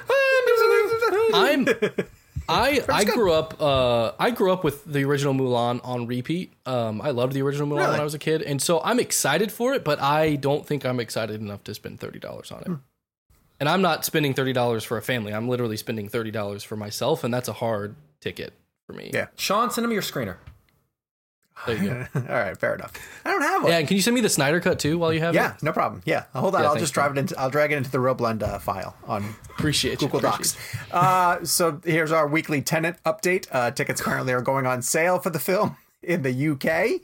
Trucking along. No, but I'll say this: I, I, I do feel we're getting closer to um, things being to, to new films being a reality. Uh, we talked about Unhinged. The Russell Crowe film is uh, apparently opening in theaters that can be open safely on August 21st. So here we're talking that's next week, right? That's next Friday. Um, New Mutants claims it wants to be in theaters on the 28th. Like, sure. They're releasing posters and clips that it's coming. Um, behind the scenes, we can talk about the fact that we've been approached for a couple of press opportunities for things like Bill and Ted and the New Mutants, and we're hearing a couple of things about Tenet. So it feels a little bit like we're getting closer to things Yeah. being real. Do you not feel that way? Did, am I the only one feeling that? I, I think just because I'm so gun shy about because I felt like this happened before at the end Oh. of June, beginning of July. Go back So and listen to all of our episodes where we said Yeah, this I feel you know. So it's sort of like I, I God, I, you know, so funny because I was never this way before the show started, but I feel like I'm turning into Kevin. Sort of like, okay, like if it happens, Yeah. like I'll believe it whenever the you know whenever Christopher Nolan is on my screen and I'm doing a Zoom, or whenever I'm sitting in the, you know the theater right outside my window and I'm watching like then I'll believe it. But till Yeah. then, like we've been there before, and not only have we been there before, like the headlines are still that numbers are going up. but you, Like so we're not back at a place where I don't I don't understand how this narrative is moving forward about how movies are coming out when the narrative narrative of, of numbers is still moving forward. For me what it feels like because i as far as i know we don't really have like a hard number of like this many theaters are going to be open next mm. week right? Like you had mentioned there are some in your area that you heard are going to open mm. to me i my feeling and this is just a feeling is that it's more they're confident in the international market mm. and they're ready to market to the international market and it doesn't hurt it doesn't help them to say oh but you know we're not going to do it here. They're just going to say yeah it's opening and it'll open in whether that's 4000 theaters or it's like 14 Yeah. i would think that they're just going to go it is I got let me, let me we're let open me, everywhere else I want to read you the sort of the um uh email I got. So in regards to Unhinged, so Unhinged, the email is Unhinged opening in theaters. Uh, advance tickets are on sale. Uh, bringing movies back into America's lives. Ex- exhibition partners around the nation have gone to extensive lengths to ensure the. Yeah, I guess it doesn't really say where it's opening, just that it's. okay. Thank you for continued support of uh, the theatrical experience, but yeah, I guess it doesn't really say like where it's opening. At. So I'll mention this. Um, North Carolina is in phase two of its reopening, which doesn't include theaters. And we've had a, we've did, had you, two. did you guys roll back? No, we never jumped to three. We've had two opportunities so far to move to three, and we haven't. Um, our governor is being cautious, and I'm thankful What's- that he's being cautious. What's that like? Yeah. Um, so we got an announcement about an, uh, independent movie that says it's opening in Charlotte, and it listed the three AMC theaters in our market that that planned to have it. Um, but then I was told by somebody who works for the Charlotte Observer here, a friend of mine, that the governor will not allow theaters to open, so that is likely not going to happen. But if the chains, if Regal and AMC and those guys announce that their locations are going to open where they can, then you may get places like Idaho, the Dakotas, you know, places where where there aren't that huge population and they're able to open, you might get a chain that near you. So again, So where is Unhinged opening at next week? oh case by case basis is what I'm saying. You know, like Yeah. I think South Carolina, which is literally right over the border from us, they're in a phase that would allow their theaters to open. So I bet you I could probably drive to South Carolina and see Unhinged in a theater there, but I just can't see it in North Carolina. I'll let you guys know if it's open in South Carolina. I'm, well, maybe not Unhinged, but if uh if they do, I was going to say, really? if they You're going do across state lines to go see Unhinged? if they do Inception on the big screen down there, I might go down there and see it. They're only doing it here in Chicago. They're literally only doing it. Like I, the email that I got was all, like the only one in the country. well in 70 millimeter Gabe, let me have this moment. Let me just let me have something that you guys don't. All right? Okay, but are you going to go if it's available at the Music Box? Music Box is that what it's called? Yeah, Music Box. yeah I don't know, man. I don't know. I don't know. Because of safety, or because it's a movie you've seen and can see it at home. I think here here's what you know what that's a good point. I'm gonna say it's the latter because if it were Tenet, that I would be there. Yeah, yeah, yeah, yeah. yeah yeah that's rough I I get what you're saying. I get what you're saying, but I but I miss I miss everything that comes with going to the theater. I miss Yeah. the whole I still process. really, but I I want my first one back to be big. I would love, and I, I know this is the Kevin McCarthy narrative, but I, I'm with him in that like I kind of want my first theatrical experience back after all this to be something meaningful. Like I wouldn't want it to be unhinged. I don't want it to be Inception. Like I I kind of want it to be Tenet. If I'm being honest with you. I Yeah, want so- it to be like after everything. I want it. I want that to be the movie that literally brings me back to movie theaters. You know who else wants that? Chris Nolan. Nolan. So we'll see. Uh, Nia DaCosta. Nia DaCosta is directing the upcoming Candyman film, and I want you guys to be able to talk about the trailer for for that Yes. Candyman because I didn't see it. But um, Well, it's it's the not not the theatrical trailer. There was a, a sort of a very artistic trailer that came out. Gabe, what would you say? Like maybe like two months ago. Kind Yeah, of. was a couple It, months it ago. tells the story of Candyman, kind of in a reflection of what's going on in today's world because I believe that this trailer came out in the shadow of everything that was going on with George Floyd, and it's told using puppets and shadows. And it is one of the most incredible trailers I have ever seen in my entire life. And from what I understand, that was all her doing. so if that two minute trailer is a reflection of not just that film, but her artistic style, hmm. give her anything and everything. Anything and everything. Well, she's getting Captain Marvel too. That's why we're discussing her. And there's only one direction you can go with that movie, and it's up. It's up. Yeah, it's true. For whatever reason, though, Captain Marvel is one of those ones that whenever I pull up Disney Plus, I throw on for a couple minutes. Why? I, do, I don't, I'm not quite sure. I think just because it's different from all the other ones. Or maybe You could watch it's- Rise of Skywalker if you wanted Oh, to. gee. Oh, I forgot I'm outnumbered. Oh, yeah, don't bring I that up. forgot. I forgot. Kevin, help. Gabe, you haven't seen Little Wood, right? Uh, no, so I'm excited about Little Woods, Woods, uh, which was her first feature. Um, and I was planning on catching up on it before Candyman, when, whenever that'll eventually happen. Yeah. Um, but I've heard really good things, and and everyone says that she's amazing. She's she's legit, the real deal. Um, So that's I'm her. That's her it. debut for people who aren't Yeah. familiar, and it Yeah, yeah. has Tessa Thompson and which has me excited because because Marvel directors are so often working with their usual cast, Hmm. and because Tessa Thompson's already in the MCU, I kind of love the idea of Valkyrie showing up Hmm. in Captain Marvel 2.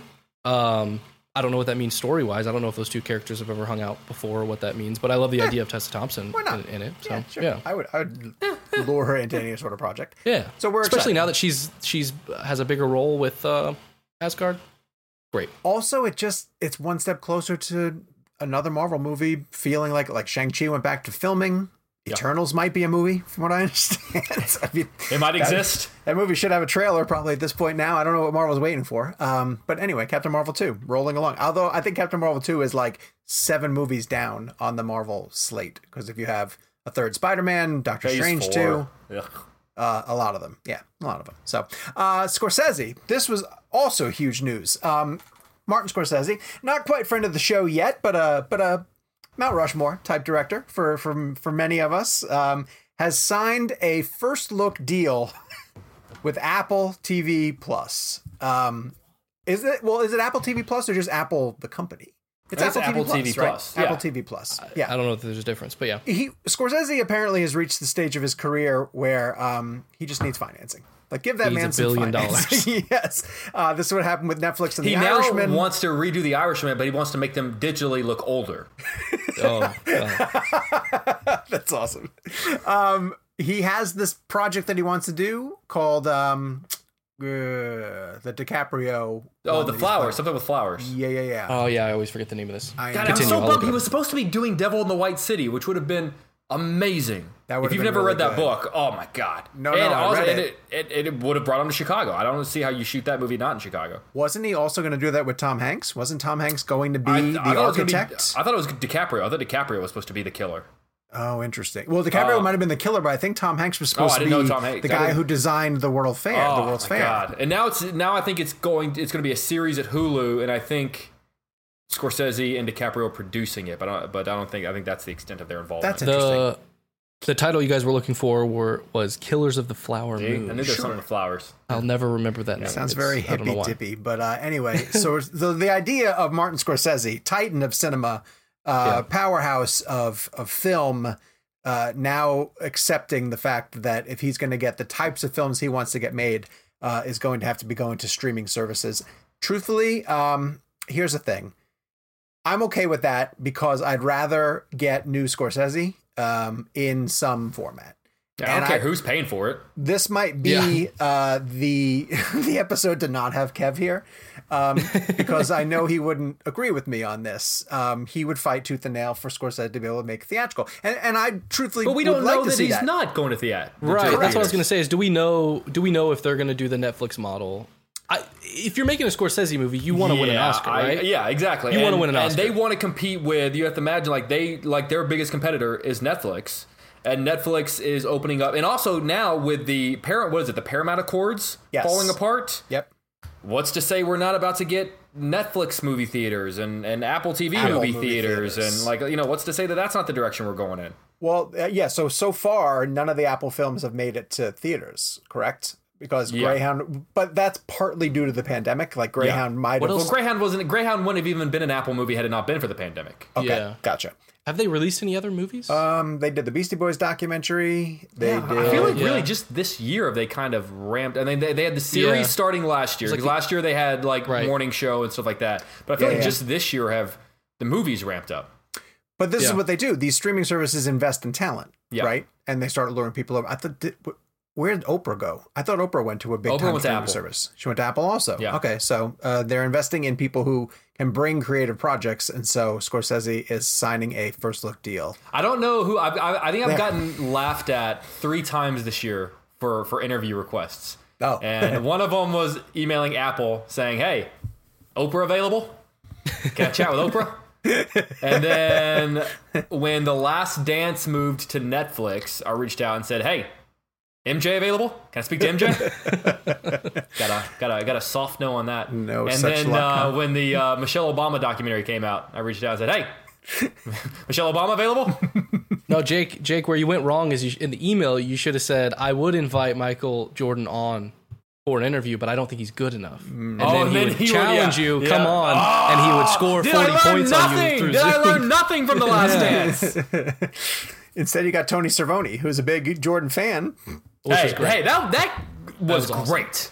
That was. was, great. and that that that still frame that you took of all of our faces. If you haven't seen this, watch it. The still frame that you took of all of our faces when he drew Bugs Bunny. Yeah, Oh, that was great. it was, it was really great. That's pretty incredible. Yeah. Uh, all right, and let's end talking points on a fun one. Um, the the blockbuster that's up in Oregon uh, that our own Kevin McCarthy took a trip to is now going to work as an Airbnb. But there's a lot of stipulations about this. Uh, it's only doing it for three nights. And then uh, one of you two was talking about this before the show. You have to live in the area. You have to live in the city. it? Oh, in the city which, yeah, of Ben- Bend, you have to- Oregon. Bend- yeah, you have to live in Yeah. Bend. Bend, Oregon. Um, with that doesn't seem fair. Like this was a fun story until Yeah. I realized all Yeah. these these rules that they're putting Yeah. on it. But you can stay It's like the you, blend game, and then you realize like, oh no, you can't choose that, and you have to choose this, and this is like the you know. like if you're able to book it, um, you can stay up all night and watch as many movies as you want to watch. Essentially, like you're the run of the place on VHS. Yeah, but that's fine. Um, No, I don't know if it's on VHS. it should be that. That's the way to do it. That's what your blockbuster experience should what be. would you watch? Uh, wh- yeah. Okay. What would you watch? What would I put on first? In I the would put- Airbnb. Jaws on VHS. Jaws. Oh, on if it was VHS? VHS, Yeah. you would put Jaws. Yeah. I would do the uh, two No. Oh, taped, take the two tape Titanic. I Ooh, that's a good one. Two tape Titanic. I, I think I would tape. take. I would do uh, an '80s slasher movie, maybe like uh, Nightmare on Elm Street, or because there's something about like the VHS like shaking of the you know, and something about you know the course correction mixed with like '80s slasher movies that I feel like just Mm-hmm. fits perfectly. Yeah, I think I think the two tape. Wow, that's hard to say. The two tape Titanic was the last VHS tape we ever. God, got. do you remember I think when after that, that thing came to Blockbuster? it was all DVD. You remember that? yeah. Oh, was that huge. was insane. Oh, that was insane. Do you remember the crushing feeling you'd get when you go to a blockbuster and the entire wall would be the movie that you wanted Yeah. to see, but none it of wasn't none, there. none of them had tapes behind it? It, it was uh, what's what's the what's the um what's the scientific term? The Schrodinger's cat. Like like walking into Blockbuster was the Schrodinger's cat of entertainment. Like you Yeah, walked yeah. in and the movie you wanted was both there and not there. yeah. Yes. Like you looked inside and you could you the wouldn't cat, and you wouldn't know until you- unless you until opened the you- box. yeah. Oh, we used to talk at length about the movies that um, got their own wall. You know, like Titanic. Hobbit Titanic got multiple walls. Titanic got Oh, the yeah, whole yeah. deal, and not just the wall. Do you remember they used to do uh, like giant wall-sized stickers that they would put on the windows, and that's how when you would know Yeah. like oh like a, like it'll be like coming soon. For some reason, I remember like any given Sunday getting one of them, and like remember and I remember like looking and be like ooh look at all those famous because because my parents didn't take me to see any given Sunday. I remember being like look at all those famous people. That's a movie I need to see. I think that might have been. That might have, I think it was like maybe 10 or 11. That might have been my first Oliver Stone movie I ever saw. And now you've spoken to every single person in that movie, Jake. Yeah, you definitely have. Jamie Foxx this week. Yeah, Jamie Cameron Foxx, Diaz, I'm sure. Cameron Diaz. She did Junkers all the time. I've in a Oliver car with Stone. her. Oliver Stone, Al Pacino, Yeah, you've gotten all of them. uh, Dennis Quaid. J- I've never gotten James Woods. That's fine. Well, You're okay. That's just fun. Gabe, what would you rent? You didn't say. uh, I would pick some sort of. Sl- I'd probably if especially if it's on VHS Halloween. Yeah, see, isn't it? Isn't as a slasher Yeah. just kind of like? Yeah, yeah, I yeah. almost don't you sort of wish I, if if they redid because I know they're constantly remaking movies to make them like more crisp and more clear. But if they put Mm-hmm. out a Blu-ray of like 80 slasher movies, but, like, they were, like, devalued them VHS to make them look like you were watching a, v, a VHS tape, I would buy that in a heartbeat. Yeah, that'd be cool. Yeah. I would, I would, and then like you know, like everyone, you know, every once in a while, it's like, um, was it Grindhouse, or there's like a reel missing? Yeah. Yeah. Yeah. Oh, I love that. That would be cool. Yeah. All right. This week in movies, um, nothing on VHS, but The King of Staten Island is coming to. Uh, you could buy it now. So the thing is, uh, when it came around the first time through through its VOD run, uh, it was a short term rental. Now you're able to buy it on digital. Uh, starting this week, it's going to be available to rent on Blu-ray and DVD starting on August 25th. And again, thank you to Judd Apatow for coming by and talking about uh, his film with Pete Davidson. Uh, the one and only Ivan is another film that was supposed to be making its way to theaters, but is now going to be going to Disney Plus. This is based on a very popular children's book, uh, and it stars Bryan Cranston. And, it, and it's based on a true story. Oh, that I, I don't know. that from our from our junket. I um, that I do not know. I, I- I seem to have heard good things on Twitter, but Mm-hmm. uh, the thing that, that bothers me is that I keep seeing the word like pulls on the heart, like like sad or pulls on the heartstrings. And anytime Yeah. I hear the word sad associated with a movie that's about animals, Yeah, I, yeah. get- I get real head. Like I just I can't do Oh. it, man. I can't I can't do sad animal movies. Like it, it, it- say say what you want to about me. I can watch a movie like John Wick and watch people get obliterated, but I I, have, I can't I, I can't put myself in a position watching like I- Yeah. I, I can't I can't do a Marley and Me or I can't do you know I, I don't want to watch the gorilla die I just you know or in, if, if that's what happens in in the I But don't I do, I do think this is a like a heart tugger. I think it is a story that's sort of aimed that way. well then I, know don't want to then I then I honestly then I, I I don't think I can watch it I just don't Do you still have Um, Disney Plus? Or did you get rid of it? no I still have it I, Oh, I you do have it. yeah and I mean thing you know Because thing you I- watch Hamilton. yeah yeah and then uh, and and right right when it'll be time for me to be like screw this I'm like my my year long subscription is up they'll be like hey Mandalorian season two Season two. Yeah, Season which is two. gonna be. All you suckers that bought a year long subscription. hey Dude, I just hey, bought a year.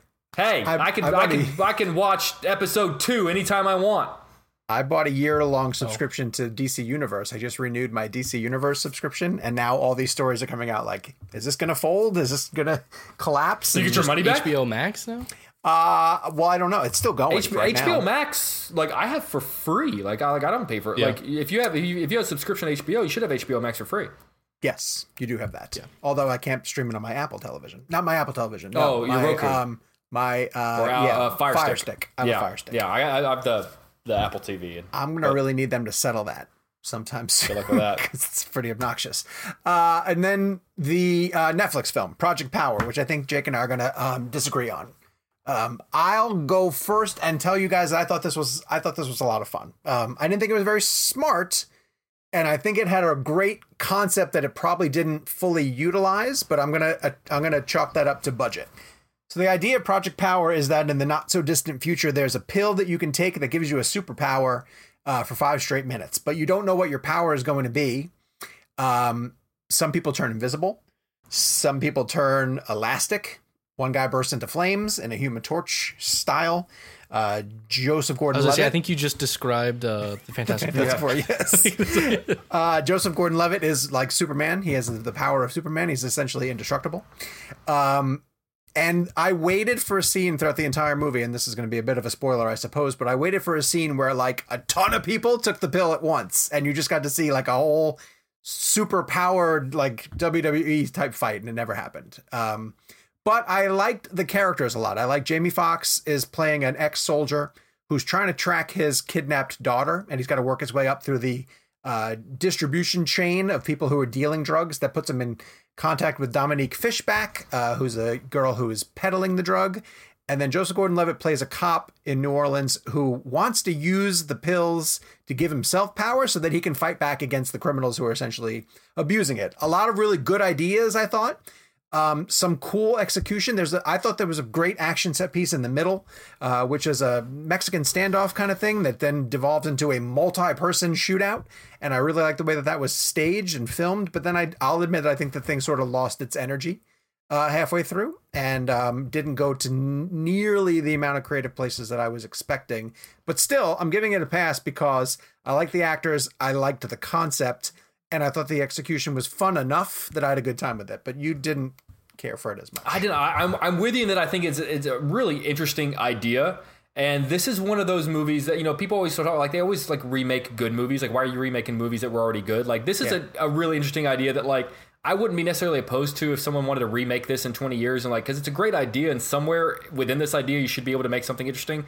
It just felt aimless to me. Like it sort of felt like they had they came up with this idea and just sort of went like, well, just throw the characters in there. Like, well, like it'll figure itself out. Like I like I, even like by half, by the halfway point when I texted you guys, like guys, does this get? I, I texted the gang saying, hey, does this get any better? I I was just sort of like, where is this going? Like, what what what is where what is the point of this? Like, I get other than the the interesting idea. What is the point of this movie? Um, I didn't particularly care about any of the characters. I kind of felt like uh, every, despite the fact that it's a really great cast, everyone seemed to be just kind of phoning it in. Um, everyone, you know, it was within the, the very easy wheelhouse for a lot of these. Um, I didn't feel like any of the people were as charming or as talented as, as we've seen them be before. It just wasn't, and it wasn't a, fun watch for me. It's, it was a great idea that like just fizzled out. Like it, it started up here and just just kept going. The stock just kept going down, and by the end of the movie, I was like, I'm done. I'm out. A question on the concept. So, is it each time they take a pill, they get a random power, or you just get a single power and you just every time you take the pill, you get that power? the latter. You get the same power over and over again. Okay, but you don't know what you're gonna get until you take it. Correct. Um, and for some people, the power is like one guy takes it for the first time and he just explodes. And then that's it. Fuck. Yeah. So there is a gamble Yeah. that might happen. Um, but more often than not, it works out in your favor. I found this to be fairly interesting. The co directors are Henry Joost and Ariel Schulman, and they broke on the scene a while ago with Catfish. They're the two guys who. Um, Oh, it's those guys. Oh, wait, wait, Nev Schulman? Uh, Ariel Schulman. Um, Oh, his which- brother who does the show brother. with him. Yeah, yeah, yeah. Interesting. Those are the two guys Oh. who directed this. I And sort of feel like, and, and it's interesting because I feel like they're, they're similar genre movies that both came out recently within Netflix. I put this in sort of the old guard category, where Mm-hmm. like really interesting premise, but a very bland execution, despite the fact that the people on screen are incredibly talented. Like Well- both Old Guard and Project Power Extraction, should have been almost- infinitely better. Extraction can- as well. You can argue Extraction falls a little bit into that. Yeah. Really talented folks who maybe just fell a little bit short of Yeah. what they could do. Is it a? Do you think it's a? Is it a budget thing? Does it feel like Yeah. it's just they're not? They're just not given the I think so. a block. I don't budget? know. I, I, I, I mean, we've seen incredible. Sto- I mean, look at Host. Like we've seen incredible stories come out of movies that cost nothing. Well, yeah, yeah, yeah. I just mean, I guess from the, the those are very like action based. I think when you get into action, it's like that's just. But the action doesn't mean anything if the st- if the story itself is not there. Totally Like fair. like the, the Totally like the action in Old Guard was incredible. Like there's some really great I- fight sequences. I, but still that's haven't such finished a Lame movie. Yeah, that says volumes. Games like, I haven't even finished it yet. Yeah. It's just sitting there Yeah, on it just- Netflix Yeah, waiting for you. it literally would cost you nothing to finish it. His really time. It would be his time. it's Yes. pretty valuable. All right. Uh, that brings us to this week's blend game. Uh, we are going to play hashtag Regina King blend, where we're celebrating the accomplishments of the wonderful Regina King. And of course, with Gabe sitting in the third chair, I'm starting with you, sir. Oh, uh, okay. So my pick was was super easy. I don't like doing these. I'm not big on like favorites and bests and stuff. I just you know I have to I have to choose my babies. This is or like a whatever, and staple. it's What like- do you mean this is a staple of the show? What do you mean you're not a big fan you of picking? guys. He doesn't like it. Wasn't this you your guys, idea? Yeah, for you guys. Yeah. That's a that's the fun of producing. I'm like, hey, what if you guys did this? Um but even though it's recent, someone actually I did see someone on Twitter that almost changed my mind because I hadn't considered it. And it was her in The Leftovers. I forget her character's name in The Leftovers. Great in the leftovers. Um, and I just love that show. Jake obviously turned us on to that. Fantastic show, and she is great in it. But she is even better in Watchmen. I think her role in Watchmen, and this is maybe you know we talk about opening uh, uh, performances up to to television, and this is maybe where they get the little bit of the unfair advantage because there's just so much more screen time and opportunity for them to work on the character than in a you know 90 minute movie. But the way her character develops and the way that she continues to play uh, that character as her mystery sort of unfolds. Just it keeps getting more interesting keeps getting better. I think the first standout moment for me was whenever she pours the coffee out with uh, the silk spectre. She's like trying to she's like trying to interrogate her kind of thing and then you just she immediately just changes and is like i i'm not taking your bullshit. Mhm. and that really showed she, she was able to balance between being a badass being an action star being this loving mother, and then being this extremely strong partner with uh, Yahya's character, and that whole arc, I think, from beginning to end to the very last frame of it, is um, impressive, and one of my new favorite TV shows ever. And it's and we're never going to get another Lindelof, one, which baby. okay with. Lindelof. We're yeah, it's so another one. good. It's so good, and she's she's just amazing. Whenever So- she pairs up with Lindelof, because Lindelof was leftovers too. Yeah, I, exactly. I also went with Watchmen. Um, I and I want to throw love to Marcee Tidwell, which is her character that she played in Jerry Maguire. Yeah, when- that was. Yeah, I was thinking about that. I mean, it wouldn't have topped Watchmen, but that's what I was thinking too. So when looking back over her career, I realized that part of the reason why I want to go with Watchmen is because it feels like, although it's a huge ensemble, and but it felt like a project that was tailored to her. You know, like she's arguably the lead, um, even though there are uh, a ton of characters that are right at her level essentially throughout it. But she owns the material in such a way, and and with Jerry Maguire or with, um, I think she's a blast opposite Sandra Bullock in the second. Um, the hell's that beauty queen movie? That's that she's Miss in. Congeniality? Congeniality. She's in Miss I forgot Congeniality. that's too. her. Yeah, She's I love and Miss she's a blast. She's so much fun in it. Um, I think she stands out when she is, you know, in a smaller supporting part. She dominates. I love Watchmen because it finally let her show everything that she's capable of doing. And I don't really like to go with something that's so recent because she's been working forever and has been doing so much stuff. But she's so dominant in Watchmen. She's so fantastic in it. And that is the type of of storytelling that it's so rich in mythology that you could easily get lost if you don't have um, a focal point to invest in. And I think that her journey through it becomes the audience's lifeline um, through what can be really dense, a really dense narrative. And it's a it's a extremely difficult point to pull off. Like even just to throw back to Project Power for a second.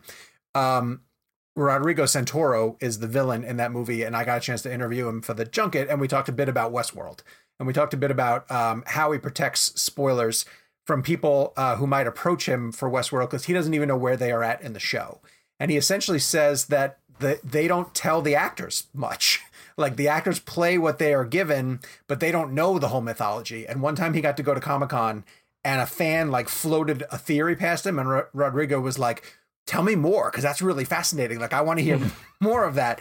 And i think that um i would bet regina king doesn't didn't know a ton about watchmen but she never comes across that way. Like she makes it feel like she owns every bit of the story and knows exactly where it's going even though you can never guess where that story is going it's so unpredictable um That's uh, that's what I love about, uh, and you know, you can argue that's the way she's her character is written, but I love that about her characters. Every time there's a twist, every time that we are revealed to something new, she's not phased by it at all. Yeah. And she and Regina King is the the person to hire if you want to play that. Yeah. She's just so calm and collected through the whole thing. It's great. so i had to go Yeah. with watchmen I And I'm also chose three of us Watchmen. Yeah, I, yeah, I also chose yeah, yeah. Watchmen um, for a lot of the reasons that you guys said. Um, but in a in a ensemble cast that good, which features you know uh, you know Jeremy Irons and Jean Smart and you know uh, just so many people.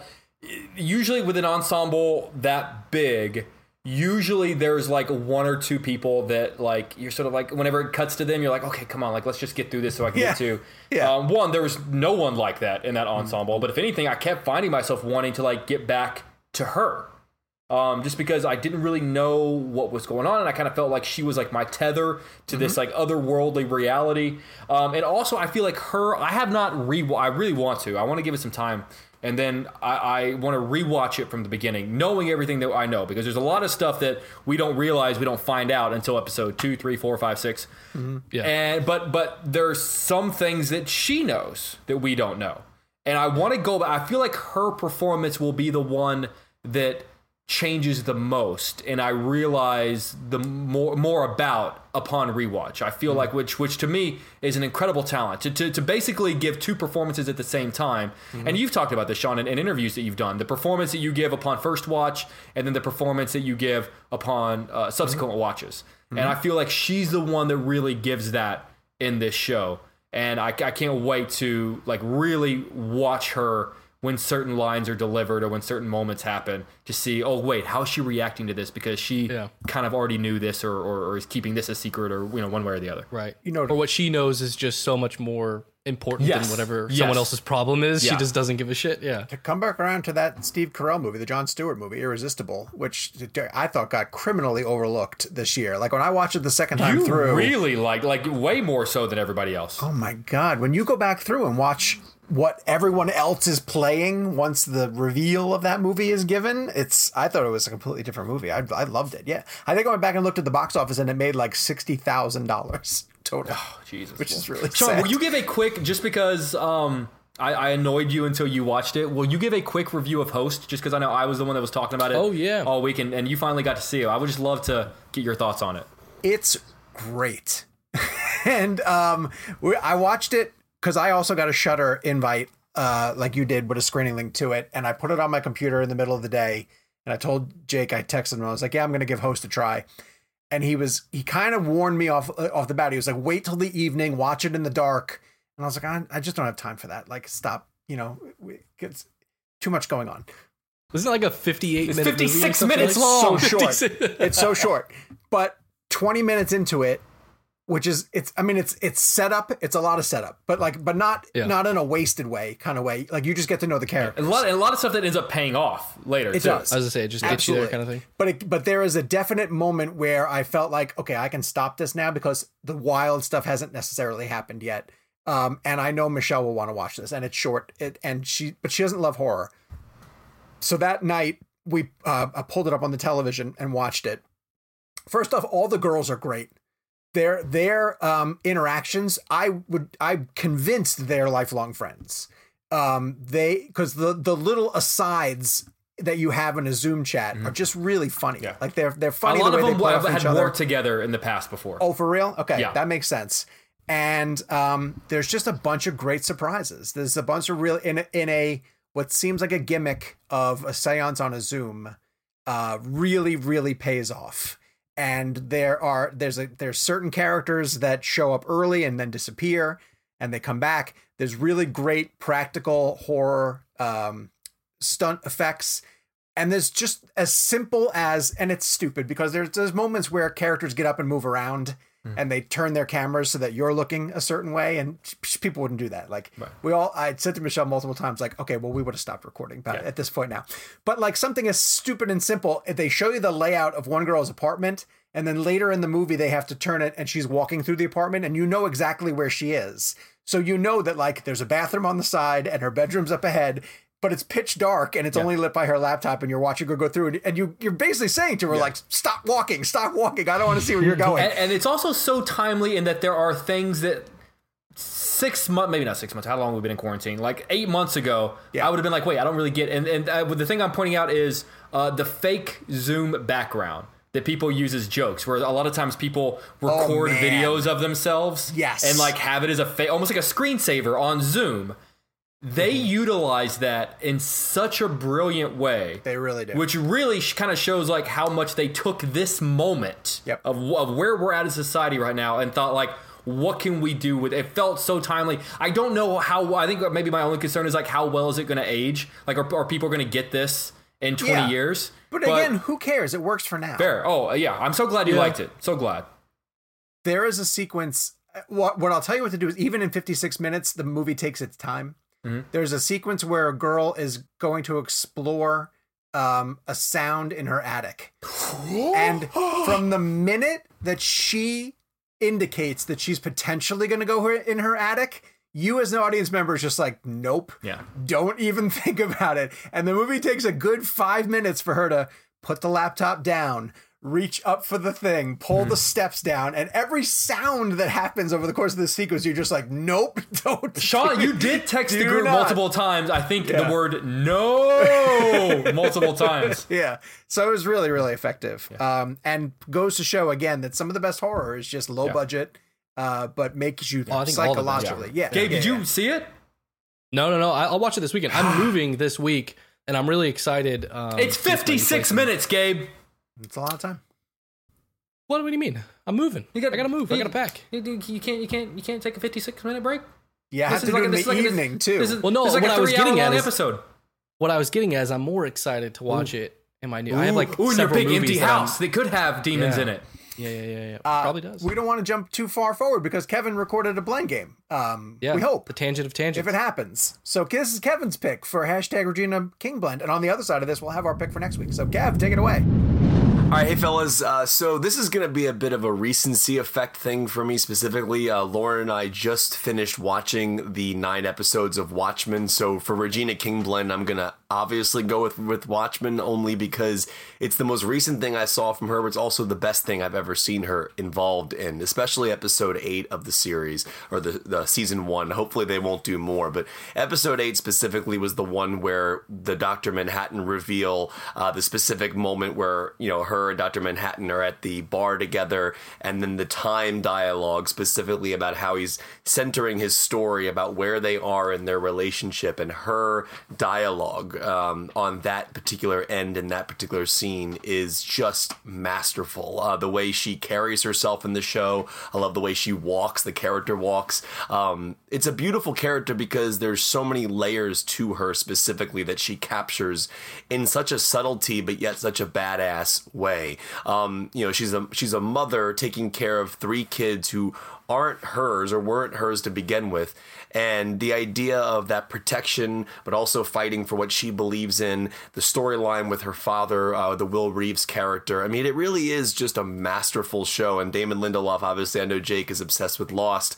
But for me, this was the perfect vehicle for uh, for Re- Regina King to really have a performance that I think is the centerpiece of her entire career. I think it completely encapsulates everything she's amazing at as an actor, um, from comedy to drama.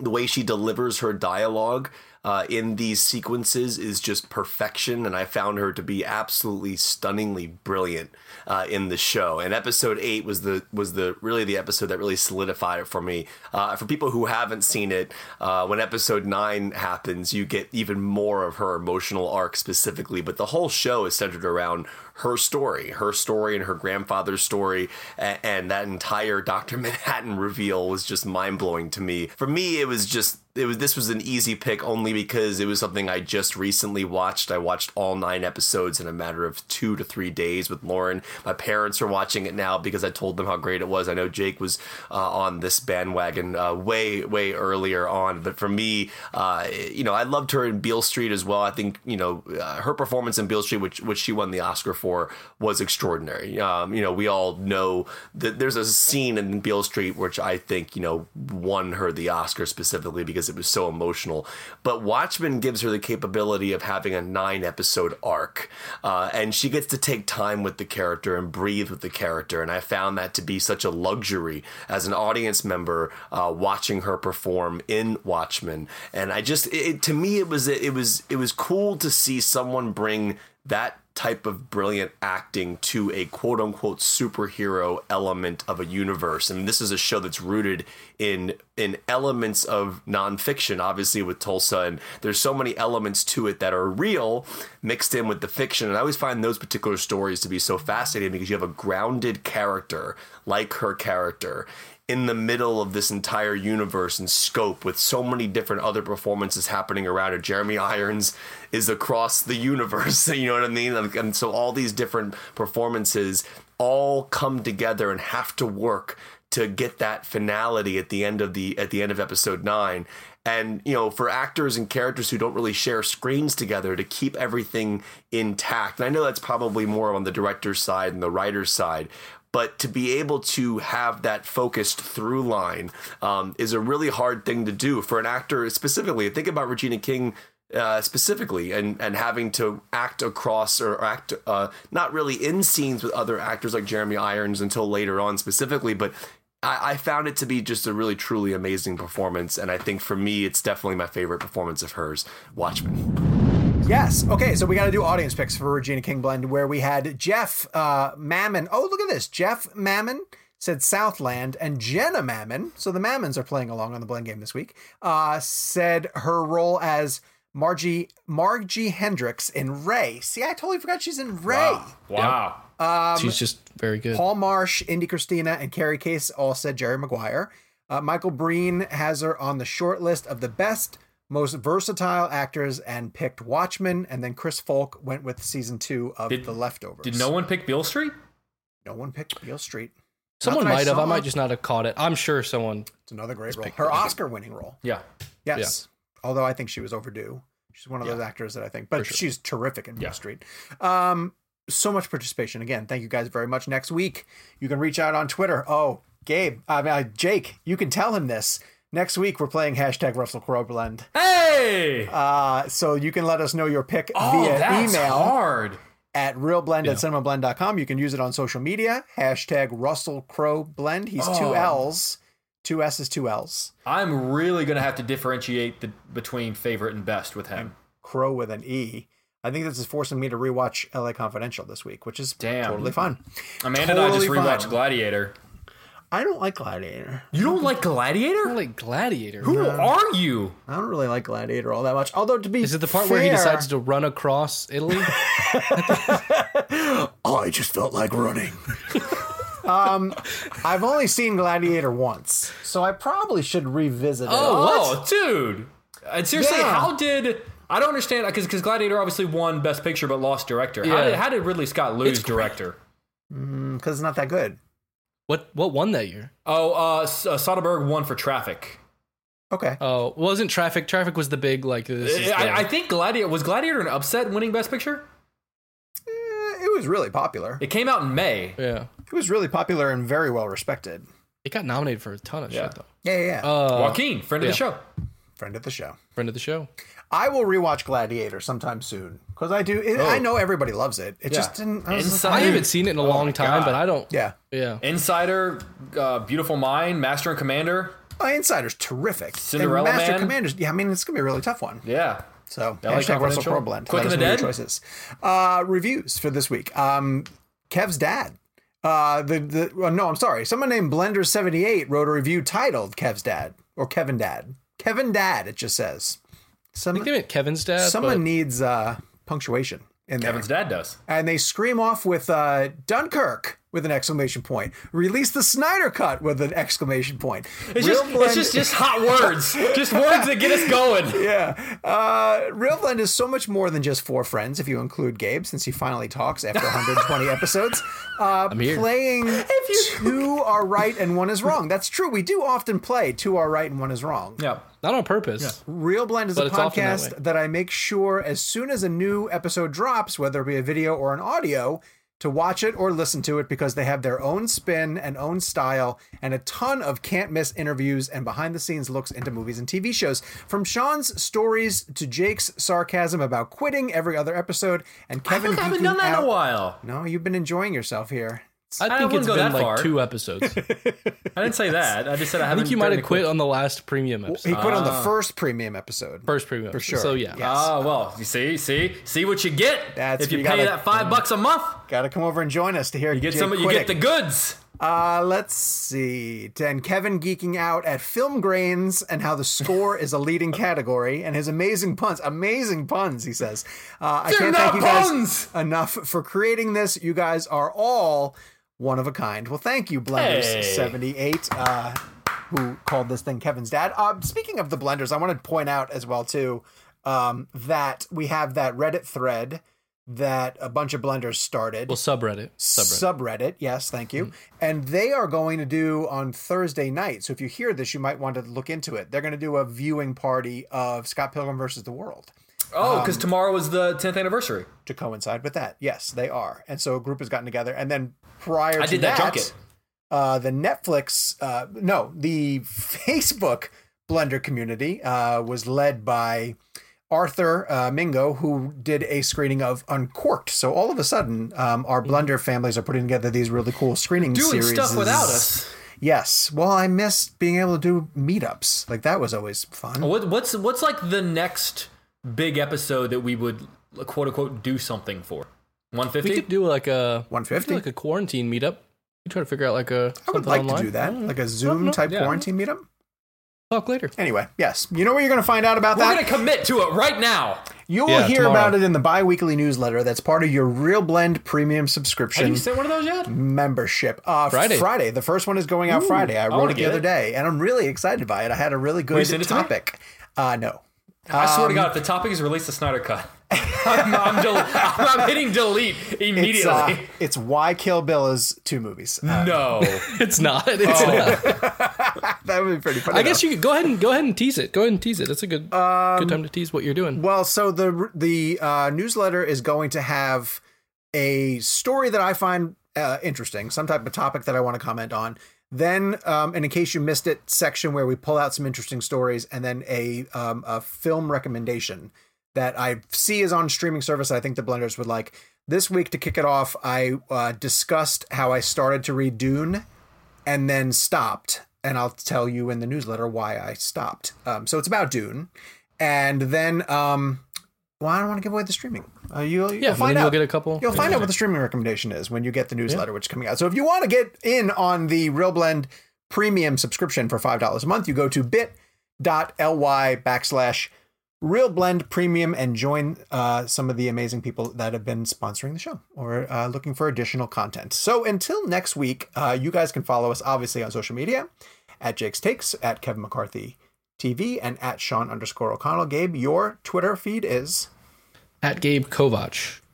See it underneath me if you're in the video. at Gabe Kovac. Um, drop us a review and we will read it on the show and tune in next week and also give us feedback on the uh, Judd Apatow episode. I'm curious what you guys sure. think. So until then, uh, I guess I'll, Kevin's not here. What do we do? uh, Dunkirk? Dunkirk.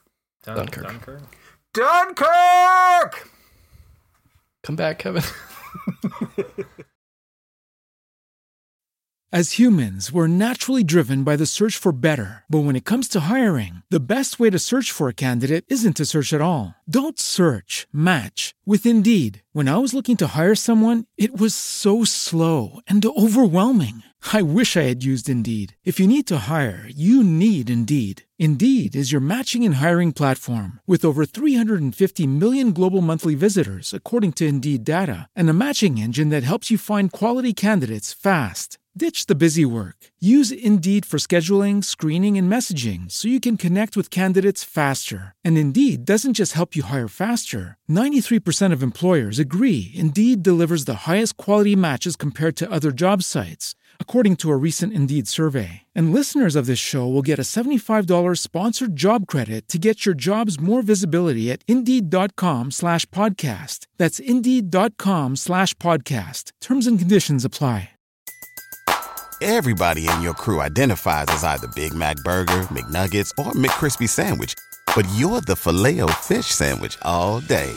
That crispy fish, that savory tartar sauce, that melty cheese, that pillowy bun. Yeah, you get it.